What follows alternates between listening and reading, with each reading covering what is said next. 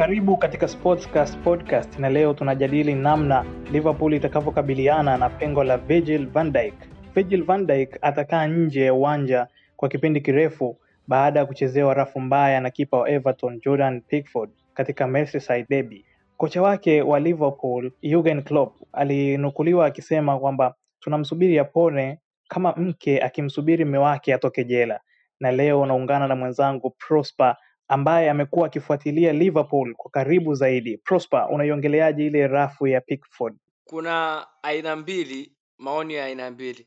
Ya kwanza, kama goalkeeper alikuwa anaangalia mpira, kufuata mpira, ila lakini alijikuta tayari alisha alishamfikia mchezaji kabla ya mpira na mpira ulikuwa tayari ushaondoka, na kulikuwa na ambao watu wengi ambao walikuwa wanacheza golini walikuwa wanaweza wakamtetea. Kwa mfano Rob Green ambaye amecheza Huddersfield kwa mafanikio, ameweza kucheza timu ya taifa ya England pamoja na kumalizia kari yake Chelsea, aliweza kuzungumza akasema, kwa, kwa mlinda mlango ukiangalia hata marudio ya video unaweza ukaona alikuwa anaangalia mpira, alikuwa amwangalia na na kwenye ile incident kama goalkeeper unabidi ufanye mwili uwe mkubwa so una, una, unafuata. Kwa hiyo alikuwa anafanya mwili uwe mkubwa azuie goal na muda muda huo aka a challenge mpira, kwa hiyo akakuta tayari ashaanguka na asha commit hiyo era ambayo kiu- kiukweli imekuwa na blow kubwa kwa majirani hawa.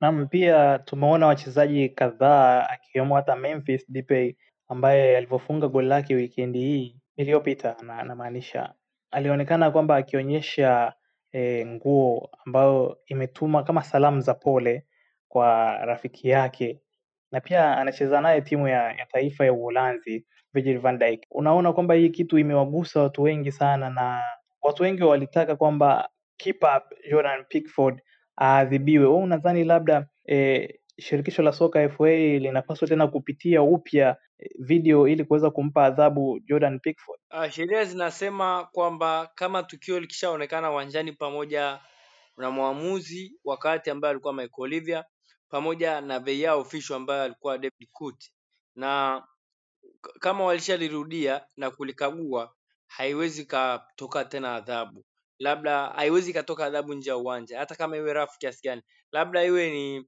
misconduct, misconduct labda kumpiga mchezaji au nini, refu mwamuzi wa kuona. Ila lakini kama tukio lishaonekana na mwamuzi wa ndani pamoja na VAR, hiyo inamaanisha adhabu ambayo haikutolewa haiwezi kuja kutolewa na hatutegemei kutolewa tena. Na wiki iliyopita Jumatatu ilithibitishwa kwamba VAR wame tukio liliangaliwa lili na David Kut pamoja na Michael Olivia wali, waliweza kuzungumza na hamna adhabu yoyote ambayo Jordan Pickford ambayo atakutana nao. mlinda goli namba moja wa timu ya taifa ya Uingereza. Naam, sasa tuhamie sasa kwa Liverpool kiundani zaidi tukichambua e, mbinu za klabu hiyo na namna hili pengo linavyowaathiri. Tukiangalia Virgil van Dijk ameichezea michezo tisini na tatu klabu ya Liverpool katika ligi kuu ya Uingereza. Tukiangalia ni, ni kama misimu miwili hivi na na nusu na robo tuseme na robo. Kumkosa Virgil van Dijk kumeleta hali gani katika timu ya Liverpool? Cha kwanza ulikuwa ni mshangao na sidhani kama walikuwa wana accept, wana wanategemea kutokea kwa tukio kama hili ndani ya siku za karibuni, kwa sababu tayari alikuwa alijiestablish kama kiongozi tangu siku za mwanzoni. Kumbuka kwamba kuna wachezaji ambao wakihama timu wakienda timu nyingine ndani ya muda mfupi tayari wanakuwa viongozi. Kwa hiyo moja kwa moja alikuwa ni kati ya viongozi, tukiachana na Anderson na na Milner alikuwa naye ni ndani ya wale wale watu ambao wana sauti ndani ya vyumba vya kubadilisha nguo.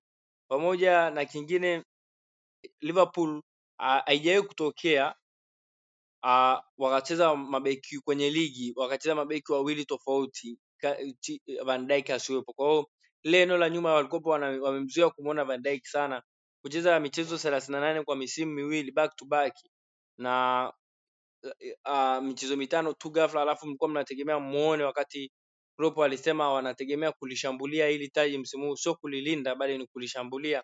Kwa hiyo tayari wanakosa uongozi pia wachezaji ambao watacheza hiyo position watakuwa na pressure kwa sababu nakumbuka Jamie Carragher aliumia mwaka elfu mbili na tatu kwenye mchezo dhidi ya Blackburn. Uh, aliumia na alikaa nje. Aliyechukua nafasi yake alikuwa John Riz, na kilichotokea ni kwamba Ger- Gerard Howl ya kipindi kile alikuwa akienda kwenye media ana kama ana, anasema timu ilipokuwa inafungwa au inapata matokeo hasi, media ilikuwa inamface, alikuwa ana anamtia ana, ana, pressure kwenye kwenye mrithi wake, na rais alimfuata akamwambia, mimi najisikia vibaya, kwa hiyo nitafanyaje? Kwa hiyo Karaga akamwambia mwambie kocha mwenyewe. Alivyomwambia kocha, kocha akafanya maamuzi kwamba uh, sasa hivi sitamuongelea. Kwa hiyo kwa wale ambao watakaorithi nafasi yake, ndo ninachotaka kumaanisha hapa, itakuwa ni pressure, ambapo kama kocha atakuwa anaenda kwenye media Klopp kila siku atakuwa anategemea aki kwa mfano penalti dhidi ya Fabinho juzi ali anaweza akaulizwa, je, Van Dijk alikuwepo Fabinho ange penalti kama ile ilikuwa inatokea. Kwa hiyo mambo kama hayo Liverpool ambapo atakupa wapate matokeo, kutakuwa na pressure kutoka kwa media kwamba tunamkosa mtu fulani, na wale wachezaji wanao wanaokuwa wanacheza ile nafasi yake wanapata pressure. Asante Prosper. Eh, sasa tuangalie kama klabu nyingine zikiwa zinawakosa wachezaji wao tuseme ambao wanawategemea au masta wao huwa zinatetereka. Tuangalie kwa Liverpool e, kumkosa labda Liverpool ikiwa inakosa mastaa wake huwa inakuwaje kimchezo zaidi? Uh, kwanza hacha nikurudishe nyuma nusu fainali ya dhidi ya Barcelona nne sifuri Anfield. Uh, tunakumbuka kwamba tunakumbuka kwamba walienda kwenye mchezo wakiwa hawana Firmino pamoja hawana na Salah ambapo ilikuwa ni front three ambapo Shakiri pamoja na na Divock Origi walibidi wachukue zile nafasi na tuliona na Klopp amekuwa ni yule mtu ambaye anasuluhisha matatizo pale ambapo anatokea. Yaani kwenye barabara ya ubingwa elfu mbili na kumi na tisa na ishirini Alisson alikosekana wiki za mwanzoni takriban kama wiki kumi, sina uhakika, ila lakini pia Fabinho alikosekana, tukasema hii Liverpool anaanguka, atapoteza mchezo, atapoteza mchezo. Anderson aka step in akaziba ile pengo, tukasahau kabisa kama Fabinho ameumia.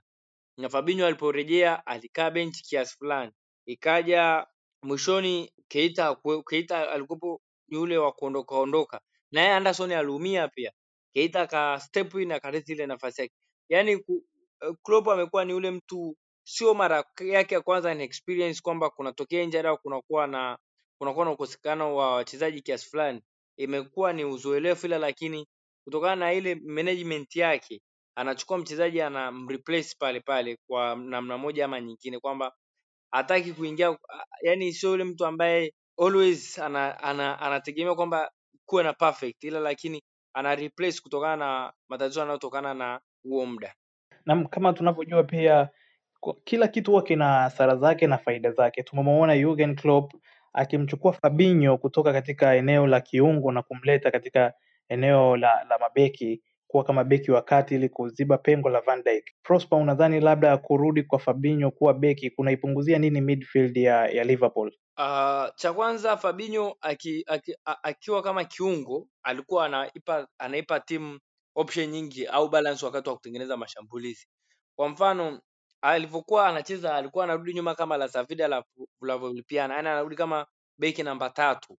Yaani wakati wa kutengeneza mashambulizi au watu wanasema wanapenda kusema kubuild hapo, alikuwa anarudi wanakuwa mabeki watatu. Van Dijk anasogea kabisa huku pembeni kwenye kwenye right wakati kwenye huku kwenye left side au muda mwingine kama atacheza right Fabinho anaingia katikati na kama ni Gomez au Matip atasogea upande mwingine. Kwa hiyo watakuwa na wachezaji watatu ambao watakuwa wanapiga pasi, wata- watakuwa wanasaidia kuleta balance kwamba utakuwa na balance kwenye eneo la face ya kwanza ya kutengeneza mashambulizi. Ndio Fabinho alikuwepo hivyo. Kwamba alikuwa kama mlinzi namba tatu, yani beki namba tatu, center back namba tatu. Wakati kuwapa uhuru Trent pamoja na Robertson kupanda kucheza kama wing back wakati wakiwa na mpira, na hii tulikuwa tunaona tunashangaa sana Trent na Robo walikuwa wana wanakuwa na na mashambulizi ma, makubwa, wanafanya vitu vingi, wanakuwa na assist nyingi, wanatengeneza chance. Kwa sababu Fabinho alikuwa anakava anawakava nyuma, na tukienda mbele zaidi uh, alikuwa ni mtu wa kwanza wa kulinda timu, kuchallenge mpira. Pia ni, ni alikuwa ni eh, Fabinho pia ni special kwenye ile midfielder kwamba kuna sehemu ambapo alikuwa alikuwa anajithrow kwenye challenge one handed. Kwa hiyo ukiangalia kwenye midfield ambayo imebaki sasa hivi, utegemei Anderson ajithrow one handed achukue mpira, utegemei licha Anderson, kuna baadhi ya michezo niliona kama anacheza third center back, ila lakini sioni kama anaweza akatoa ile security kama ambayo alikuwa anaitoa Fabinho. Unamwongeleaje labda usajili mpya Thiago Alcantara? Anaweza kwenda kukaa pale na kuziba ile pengo kama tulivyomuona akikaa eh, alivyokuwa Bayern alikuwa akikaa pale katikati lone midfield wanaita kwamba yeye ndo anafanya kazi kama alikuwa akifanya Fabinho katika mfumo ule ule wa 433 labda Thiago Alcantara kwa Liverpool anaweza akaendana labda na ligi ya Uingereza na anaweza akafanya yale aliyokuwa akiyafanya Fabinho Uh, michezo mingi ya sasa hivi kumekuwa na na fast na kunakuwa na shida kwenye transition. Mchezo wa sasa hivi umekuwa na kasi sana, umekuwa na spidi sana na unahitaji physicality. Kwa unapokuja kwenye Premier League unahitaji uwe na ile intensity. Intensity mimi nimekuwa nafuatilia ligi tano zote bora barani Ulaya kwa muda mrefu sana na baadhi ya ligi nyingine. Kwa hiyo kuna utofauti kati ya ligi kuu Uingereza na ligi nyingine. Huenda na watu hawaioni ila lakini ukiangalia Bundesliga intensity yake kuna tofauti na intensity ya Premier League. Kwamba kuna timu zinatoa 100 unategemea timu nyingine ziki, zikiwa kwenye fast track itakuwaje. Kwa hiyo Thiago Alcantara atakavyokuja ni mchezaji ambaye nimekuwa nikimfuatilia tangu akihusishwa na Liverpool na nimemfuatilia kwenye ile road yake ya kwenda kutoa Champions League akiwa na Bayern Munich.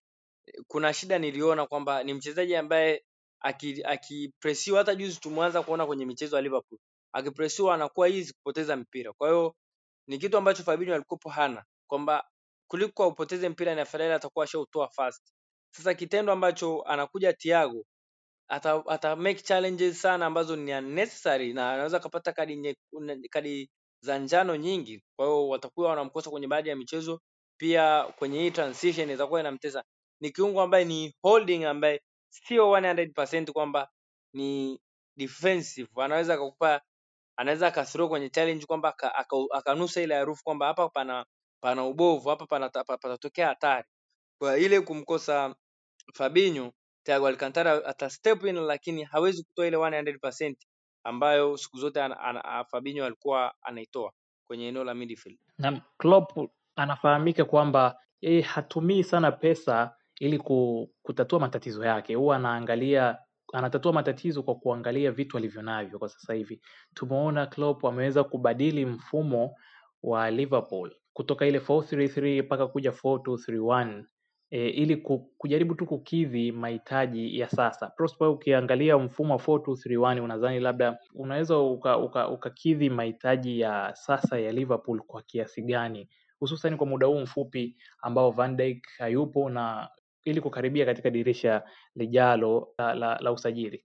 Uh, cha kwanza anapohamia kwenye 4231 inamaanisha kwamba uh, ana ana ana ana fix ana fix kutokana na kikosi chake, kwa sababu sasa hivi anamkosa Thiago Alcantara ambaye klabu yenyewe haitaki kusema timeline gani ambayo atakuwa nje. Sijui kama tutategemea tutamwona midweek hii au tutategemea tutaona weekend au atakuja, hatutegemee hilo na wala hatujui. Keita hatujui yupo nje kwa siku ngapi.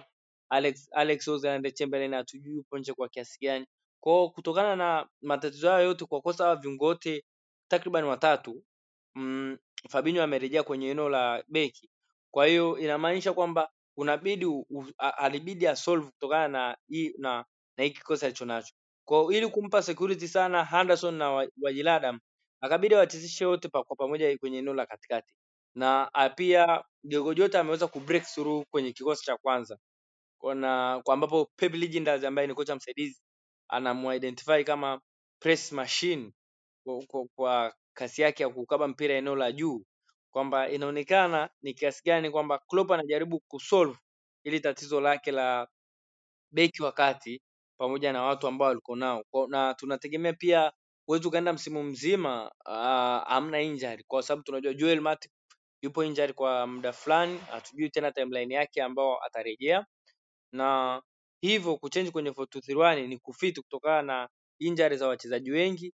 Na tunategemea labda Chamberlain, Keita, Thiago wakirejea labda anaweza akainvert kwenye 433 lakini hatuna uhakika kwamba kama ataendelea nayo, na huu mfumo alikuwa anautumia kabla hajaja kubadili kwenye mechi dhidi ya Chelsea msimu wa kumi na sita kumi na saba ndo Klopp alibadilisha kwenda kwenye 433 um, alivyocheza na Chelsea ya, ya Antonio Conte. Ili Anderson akawa amecheza amecheza kushoto na akawafita wachezaji wengine ambao walikuwa wamewasajili. Na tangu hapo amekuwa akihudumia huu mchezo, ila lakini katikati ya mechi nyingi umekuwa ukibadilika, na kwenye mechi dhidi ya Everton niliona kwamba Fabinho na Thiago Alcantara walikuwa wanacheza kama double pivot, wakati Anderson alikuwa hapo amesogea eneo la juu zaidi kumpa uhuru Salah kusogea eneo la katikati kuwa kwenye dangerous areas wakati wa kushambulia. Naam, asante Prosper. Tumeona pia bado takriban miezi kama miwili mpaka au mitatu mpaka dirisha tena lifunguliwe, dirisha dogo la mwezi Januari la usajili. Unadhani labda Liverpool kwa sasa inahitaji beki wa aina gani ya mchezo ili kuweza ku, ku, kuziba pengo la la Van Dijk? Uh, Van Dijk sidhani kama ni beki ambaye wanaweza wakaziba kwa siku moja au kwa siku mbili au kwa dirisha moja, sidhani, kwa sababu utaenda kwenye mechi utamisi, utamisi zile pasi za mita sitini, utamisi zile diagonal passes, utamisi progression ya mipira yake, utamisi tackling zake, lakini nahisi cha kwanza ambacho Liverpool watabidi wat- waki- waki- wakifanye ni wakati wa kuja wakati wa kuja timu, wakati timu zinakaa chini zinawaachia mpira. Ndo watakapokuja kuteseka sana, kwa sababu hawatapata ile nafasi tena ya zile pasi ambapo Van Dijk alikuwa anazipiga, kwa sababu tukiangalia msimu uliopita Van Dijk aliwasaidia kiasi kubwa kupata ubingwa wa ligi kuu, kwa sababu kuna pasi nyingine zile za kwa mfano kwenye mechi dhidi ya Wolverhampton ambao walishinda moja ya sifuri kwenye mechi ya Krismasi, Van Dijk alipiga pasi ya mita 60 kutoka nusu uwanja kufika mbele uh, maana akamaliza na sio tumekuwa tunaona tu progressive progressive pasi zinaenda kwa Salah zinaenda kwa Mane He, tunashangaa tunakuwa emotion. Sio Trent sio Robertson. Ni Van Dijk amepiga zile pasi kwamba zile decisive passes. Kwa hiyo wanahitaji beki ambaye kwanza ni anacheza mpira. Ambaye ana uwezo akaucheza mpira kwa kiasi kikubwa, ambaye ni commanding, ambaye ni battle winning, kwamba sio kwamba yule beki ambaye anaenda ni kwenye inapokutokea one on one situation with striker, yani inapotokea nafasi ya moja kwa moja kwenye mshambuliaji, beki anajitupa moja kwa moja kwenda kuchukua mpira na kuretain mpira. Kwa hiyo ni aina ya mabeki ambao wanahitaji hasa hasa ni ball playing defender ambaye sidhani kama ambaye unamwangalia Gomez sio kiasi cha beki ni, ni mzuri kuhold mpira ile lakini sio mzuri kiasi kile wa kupiga pasi ndefu kama hizo. Kwa hiyo wanahitaji aina ya mabeki wa, kia- wa aina hizi wa aina hizi nizo takriban tatu ambazo nimezitaja. Battle winning on one one situation ambaye ni beki ambaye ni commanding na beki ambaye anaweza akacheza mpira. Kwa maoni yako wewe Prosper, unadhani labda eh, katika mwezi Januari Liverpool imlete nani? Uh, mimi uh, kwenye list yangu na, na naona kama hii list itakuwa nzuri. Cha kwanza mimi na, ni mchezaji mchezaji ambaye atapatikana kwa bei rahisi na kwa bargaining, kwa sababu hatumaanishi kwamba Van Dijk, kwa sababu Van Dijk hayupo kwenye kikosi cha Premier League msimu huu, labda watamuingiza Januari, hawategemei arudi kwa hii miezi miwili, ila lakini kwenye sidhani kama watamweka tena kwenye kikosi cha Januari, ila lakini kama atakosekana kwa muda mrefu na ni short term plan ambao watahitaji kwa sasa hivi naamini watumie kiasi kidogo kwa Ben White ambapo walivyompoteza Dejan Lovren uh, majira ya kiangazi ambapo walikuwa wamewadivine mashabiki kwamba wengine wanamkubali, wengine wanasema akicheza tunafungwa. Tulikuwa tunasikia hata hapa Tanzania kwetu kwamba ah, Lovren amecheza leo bana na Van Dijk tumefungwa kwenye ile mechi dhidi ya Watford. Ah, na kuna baadhi ya michezo mingine ah, tu- tumedraw kwa sababu ya Lovren bana, kwa sababu sababu walivyoondoka kureplace, waliona labda watareplace kutokana na academy, kwa sababu kulikuwa na Reiss Williams, kulikuwa na Billy Koumetio ambaye ni Mfaransa, lakini ambaye ameweza kukosekana kwenye baadhi ya michezo ya michezo ya Carabao. Ila lakini kwa maoni yangu kwa, kwa kama Klopp atataka kutoka nje ya hawa Reiss Williams na Billy Koumetio ambaye ni wachezaji wa academy kwamba inamaanisha kwamba akienda sokoni replacement ambayo ya kwanza anabidi labda aende kwa Ben White ambaye ameweza kucheza chini ya Marcelo Bielsa, alikuwa impressive sana, na tunajua mchezaji ambaye anakuwa anacheza chini ya Marcelo Bielsa ni wachezaji ambao wamekuwa na develop na wanahitajika na vilabu vikubwa sana.